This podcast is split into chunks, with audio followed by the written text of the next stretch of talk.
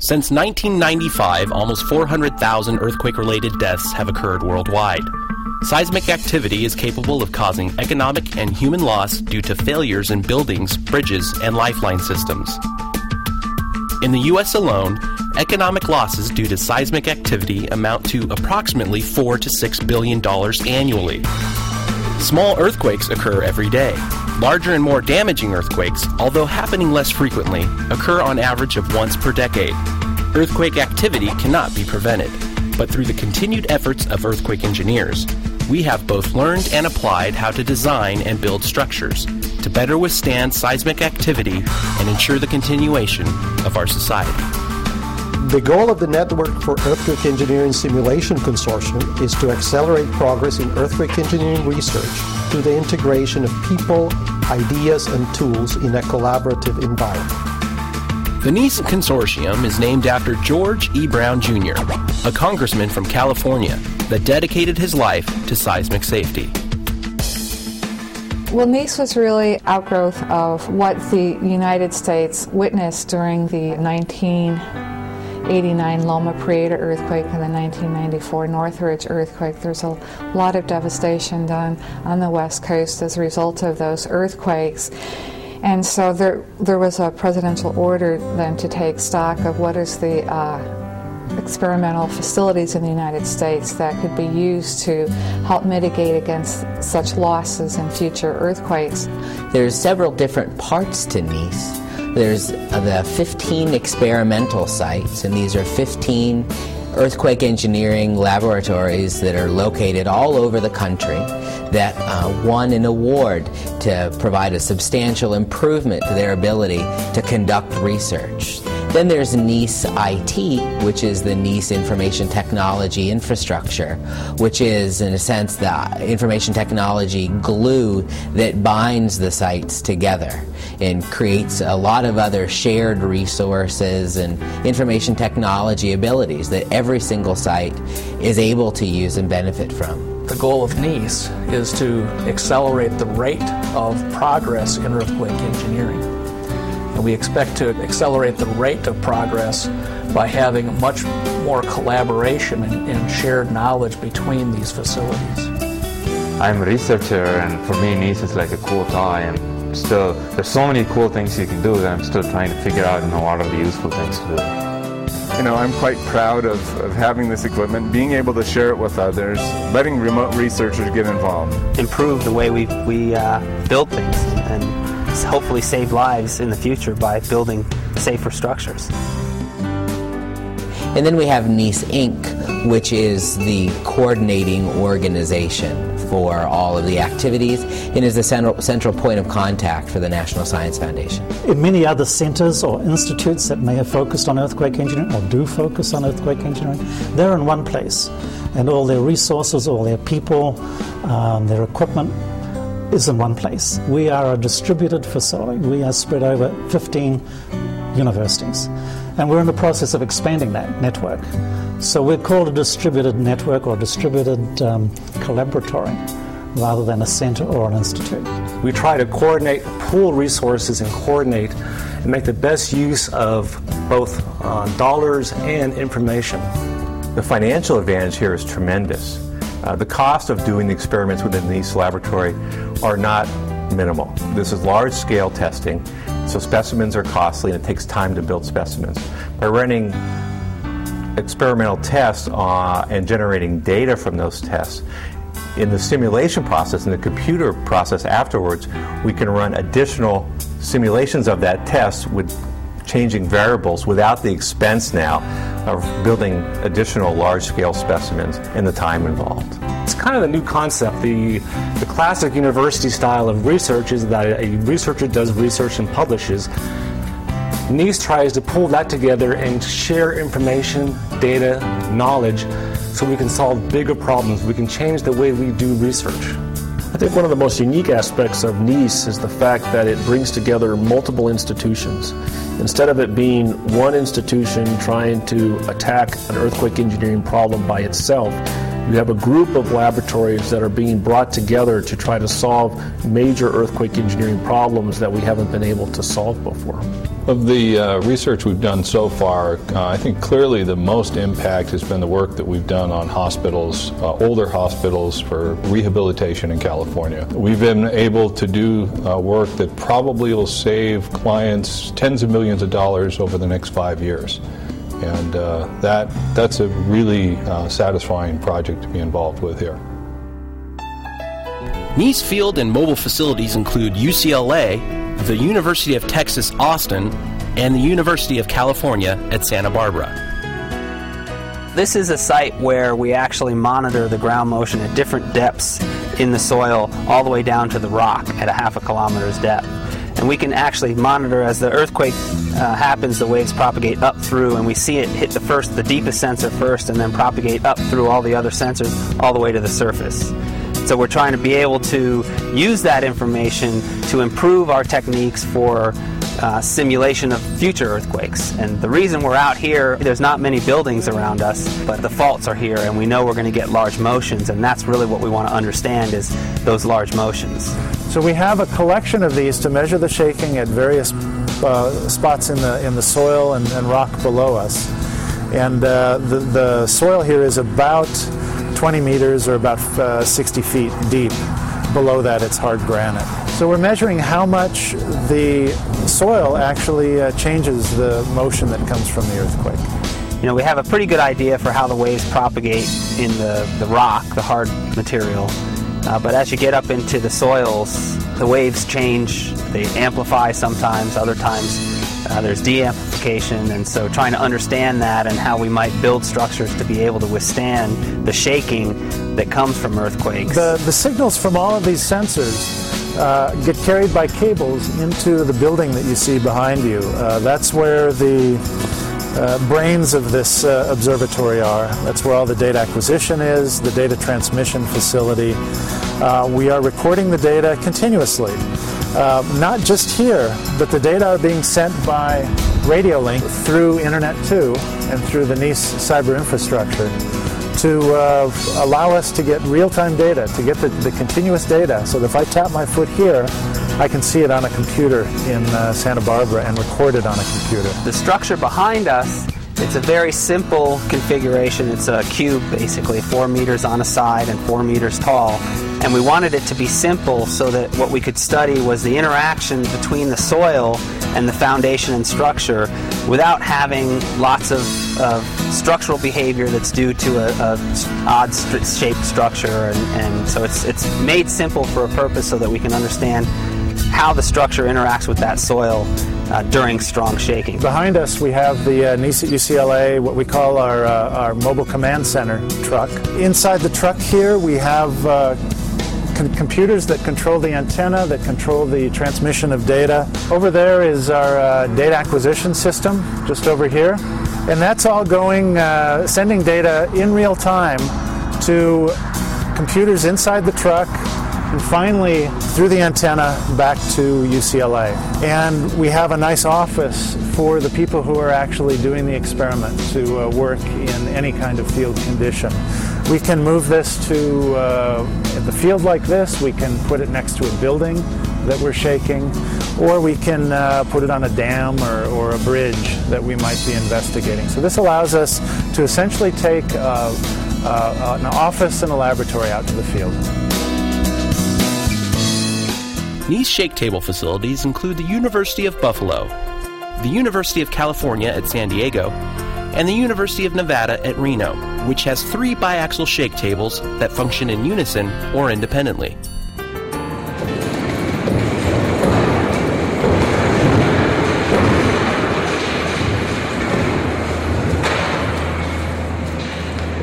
Well, this, this facility is very special because it's the only laboratory like it in the United States and probably in the world where we have three shake tables.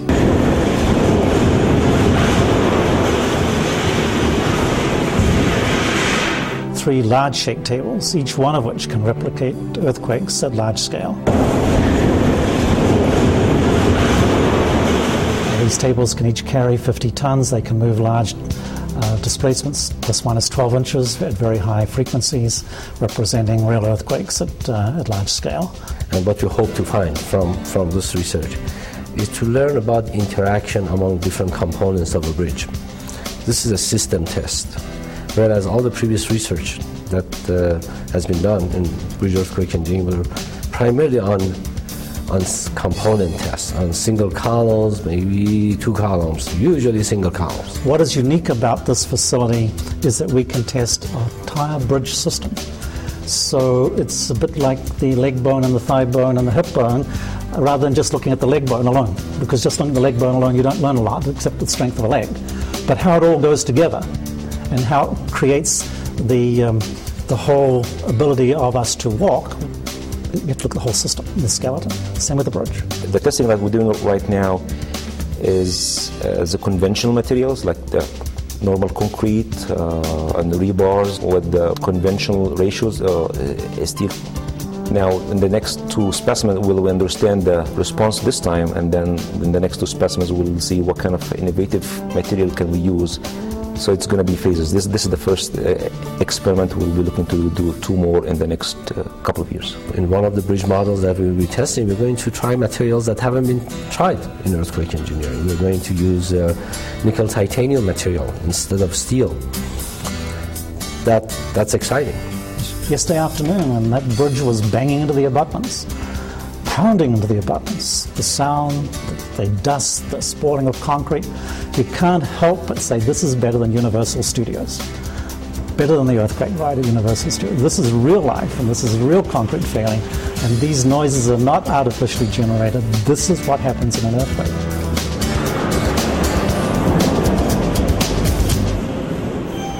NEES geotechnical centrifuge facilities are located at Rensselaer Polytechnic Institute and the University of California, Davis. UC Davis features a 9 meter centrifuge that can spin and shake models of soil layers and soil structure systems. This facility is used mostly for geotechnical structures, structures that involve a lot of soil, like earth dams, uh, foundations for buildings, retaining walls, foundations for bridges a lot of the problem involves soil, usually. And so the purpose of the centrifuge is that it can increase the, the stresses on the, the specimen. So we, we load a specimen on the end of the centrifuge, and then the centrifuge spins around, and the centrifugal force increases the pressure on the soil. What we hope to gain from that is a, a better understanding of what's going on during the earthquake so that we can um, better design structures to withstand the earthquakes, better optimize the behavior so that we can save money uh, in, in design.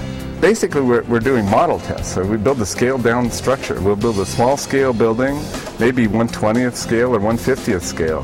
And, and that wouldn't, if you tested it at 1G, it wouldn't behave anything like the real structure because the material properties are all different. But by putting it in the centrifuge, we increase the stresses and make it behave uh, a lot more realistically.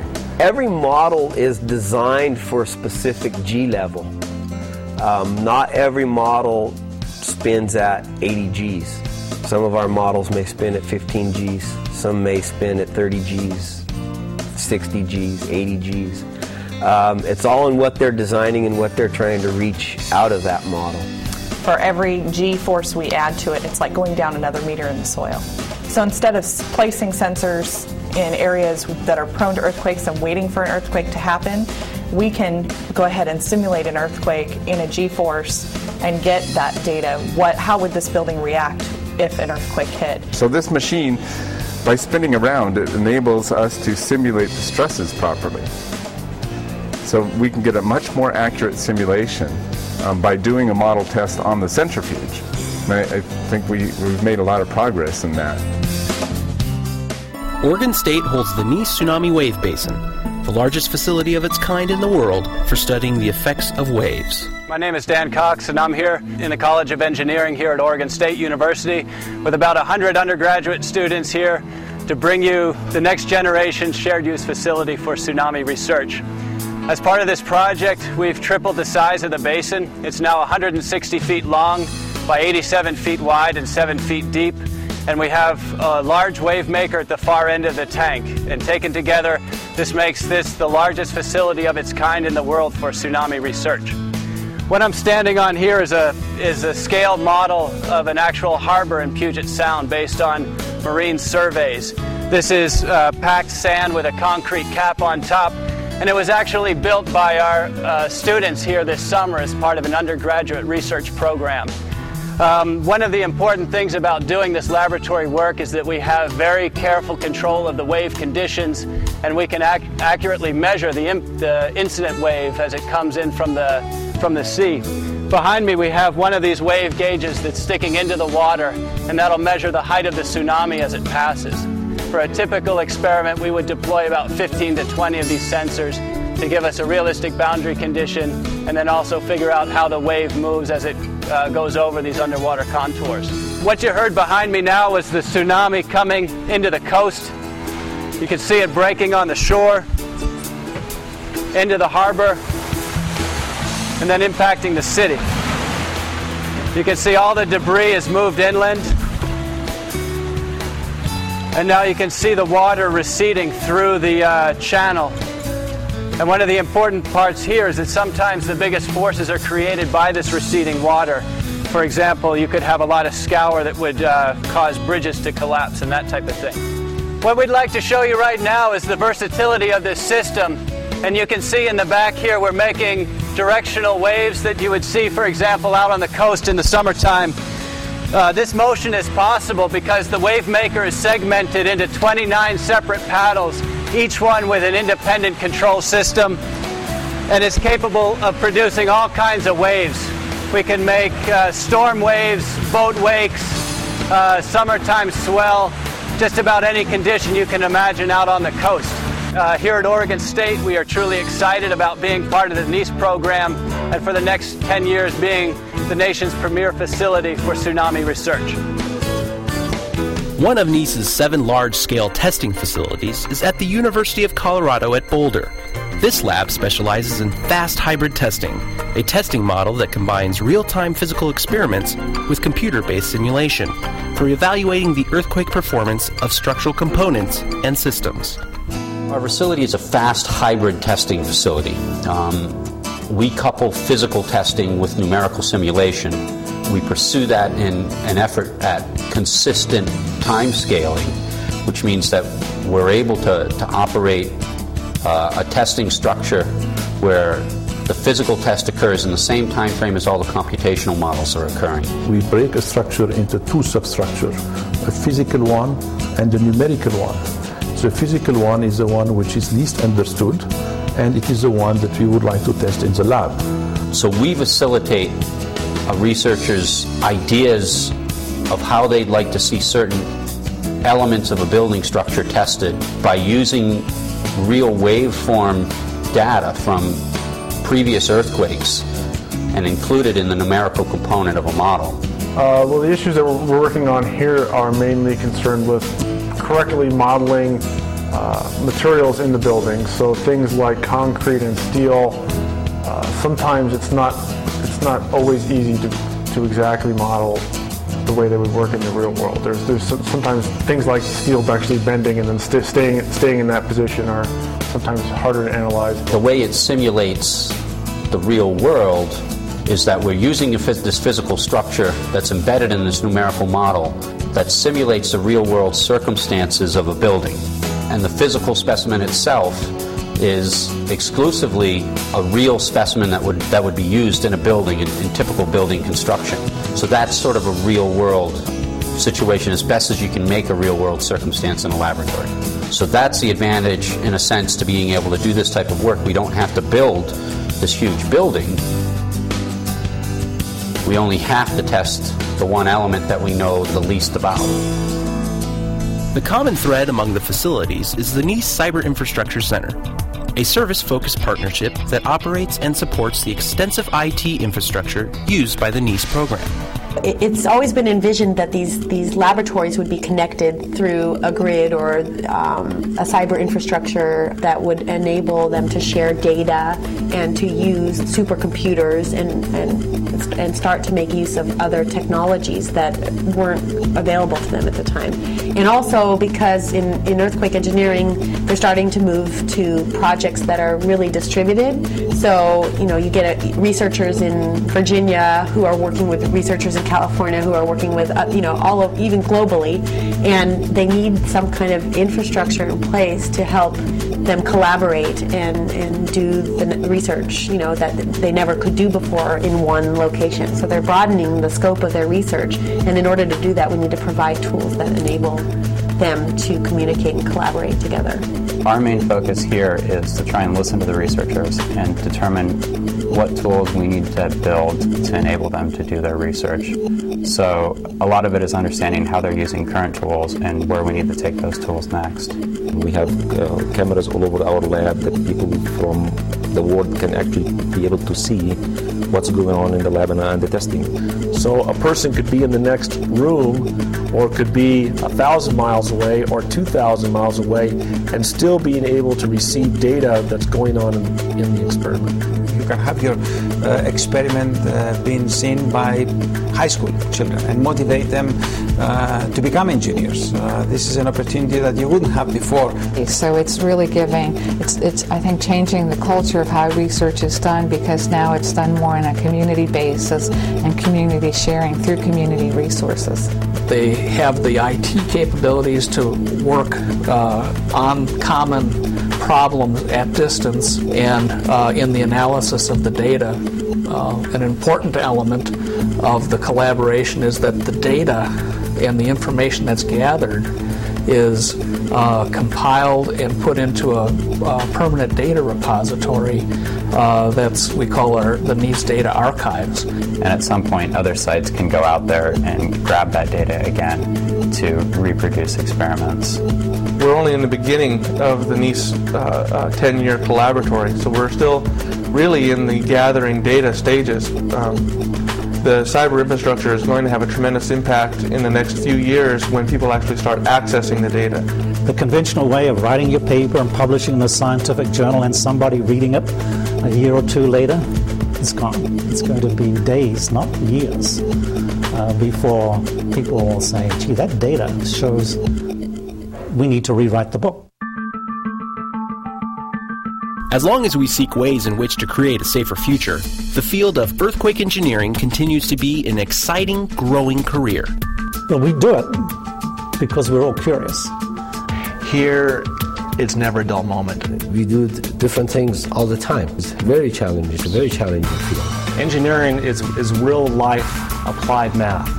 We're not looking to solve some strange theoretical issues. We're looking to solve real world problems. We do both mathematical modeling and experimental modeling. Hope we can get the two of them to agree. And the net result is that building a safer bridge, saving a life down the road somewhere.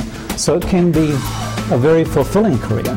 I chose engineering because I think it's an exciting field. There's opportunities if you love math, you love science, you love technology. It's an opportunity to combine all that and think about how you can do things that either are for the public good or innovate, help to improve our economy and our competitiveness. But engineering offers you all those opportunities. I think a good earthquake engineer is a person who wants to make a difference.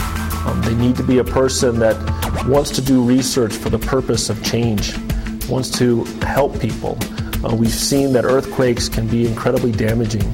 And if somebody wants to be an earthquake engineer, it's a person that wants to make a difference in people's lives. Earthquake engineers solve problems that save lives. And they do this on a daily basis. They use some pretty exciting equipment. They use really big machines. They simulate really large forces, and they use some of the most advanced information technology on the planet, and they push the envelope. It's exciting stuff to be involved in. As long as we seek ways in which to create a safer future for our society, the field of earthquake engineering will continue to provide exciting and rewarding career opportunities. Although we will never be able to prevent earthquakes, Is increasing human safety and the resilience of society through its research efforts. By using advanced facilities, collaborating through cyber infrastructure, and building a repository of research data, we are able to design and build structures that will better protect society and reduce damage due to future earthquake activity.